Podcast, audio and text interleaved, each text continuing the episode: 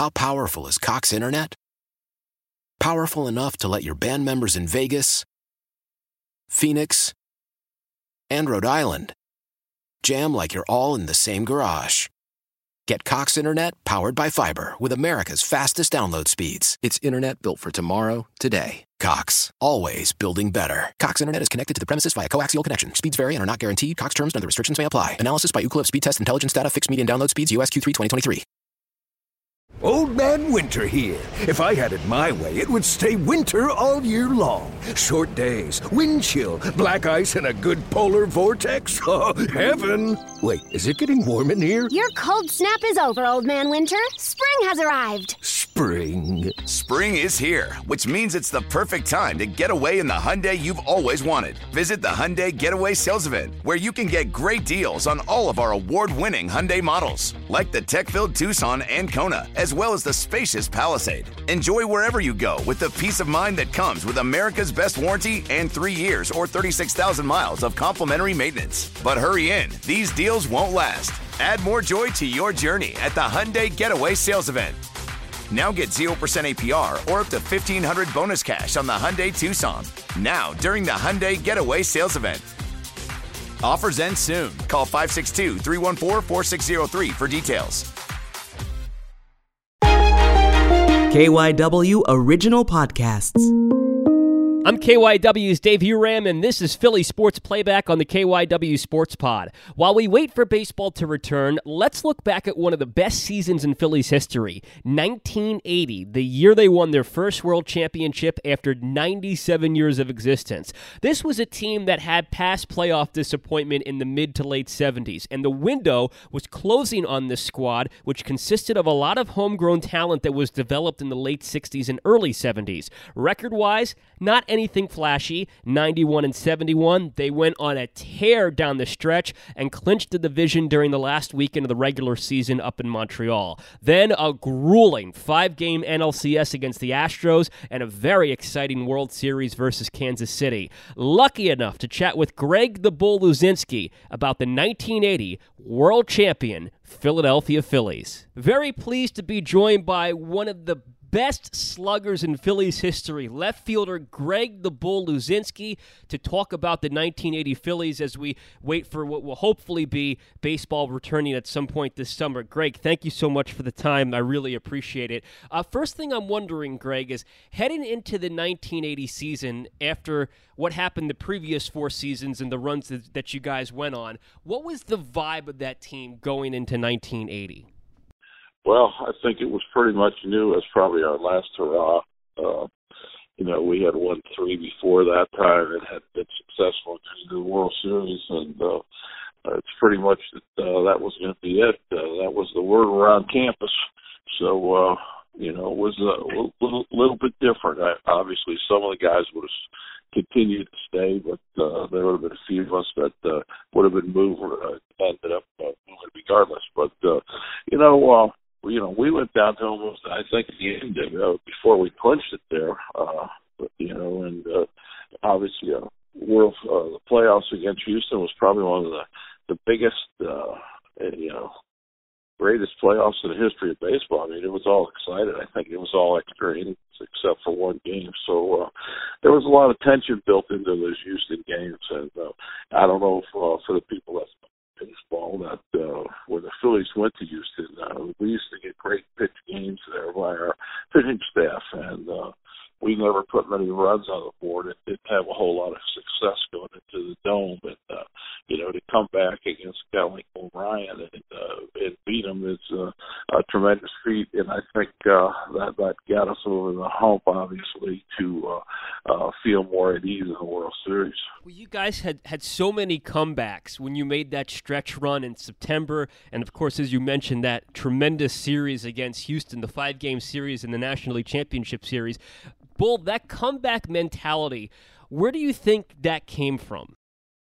Well, we had that type of team. You know, we had a type of team like uh, they had at 08 and 09, uh, where you could run some bunches and uh, you know had a pretty good lineup, uh, tremendous lineup up and down from number one through uh, to the pitcher, and we had some hitting pitchers. So, you know, it made us uh, a team that could score at any time. And I think when you got guys that are capable, uh, like I said, like the 80, the 08, 09 teams that can hit the ball out of the park, uh, you, you're never out of a game and always got a chance to get back in it. Starting in spring training, it was your first full season with Dallas Green. Greg, could, could you describe the differences in managerial style between Dallas and Danny Ozark? Yeah, it was a big difference. Uh, be honest with you, uh, Danny was kind of a more laid back guy, and uh, Dallas was uh, kind of the uh, the guy that wanted to be heard. I mean, you know, Bobby Wine did a lot of the, I think, uh, helped Dallas with a lot of the managing parts of the game, and obviously he was the spokesman Dallas, and uh, he was just different. I mean, uh, you know, he to he he just felt that he had to push us to get more out of us because we were together so long. And uh, you know, guess what? You know, we won a World Series, so uh, he must have been doing something right. Well, many many people think that one of the turning points of the 1980 season Bull was that doubleheader in Pittsburgh in August, and in between games, there's the famous story about how Dallas really, really let it go in between games. What do you remember about that clubhouse meeting in between those two games? Well, you know, Dallas didn't have. Uh, he wasn't fearful of letting it go. Uh, you know, he let it go a few times. Uh, it did light a fire under our butts, and uh, you know, uh, I think every now and then, uh, because you play 162 games and it's repetitious, that you need somebody to jump on you to get the best out of you. So uh, that league championship series that, that you were mentioning earlier, Greg, one of the greatest series ever. What was it like to play in those games? Four of them, as you mentioned, went to extra innings. How nerve wracking was that as a player? Well, it gets a little nerve wracking uh, towards the end of the game more than uh, you know early in the game. I mean, uh, you try to get ahead, obviously, uh, and, and it's bad to your feet, but uh, you know they were well pitched games on you know both sides well, I think the toughest part was obviously uh, going to the dome where uh, you know none of the noise escapes. Uh, that's probably the, the hardest thing you fight with in the dome. To be honest with you, was uh, the, the the pressure of the people. They were your ear, your ears rang. What did it mean after all those close runs in the '70s to finally make it to the World Series and, and what ended up being Bull your last year as a player with the Phillies. What did that mean? How special was that? Well, it was obviously very special. Like I said before, we had three opportunities before that. We had we had some great clubs, probably the best uh, best in Phillies history. We had some nice runs. Uh, you know, obviously, and one one of the division championship what three times before going to the fourth time of winning it. Uh, you know, we played the Dodgers what twice, played Cincinnati. Uh, I think the first playoff was kind of a been against boys type thing. It was our first experience in the playoffs, and uh, Cincinnati went on to win the World Series. And uh, we had the Dodgers beat a couple times, and uh, obviously we made some mistakes that uh, you know hurt us and uh, probably cost us uh, a chance to go to the World Series. But uh, we had some tremendous ball clubs tremendous. Uh, we had a tremendous starting starting eight that would go out there with a tremendous bench uh, put together by Dallas Green and Paul. And you guys are really starting to put it together in the World Series. You win the first two games against the Royals in the Fall Classic. Kansas City wins the next two, Bull. But in that fourth game, talking about turning points, in that fourth game, Dickie Noles throws high and inside to George Brett. How much of an impact do you think that? I mean, the numbers speak for themselves, but how much of an impact do you think that had on the rest of the series?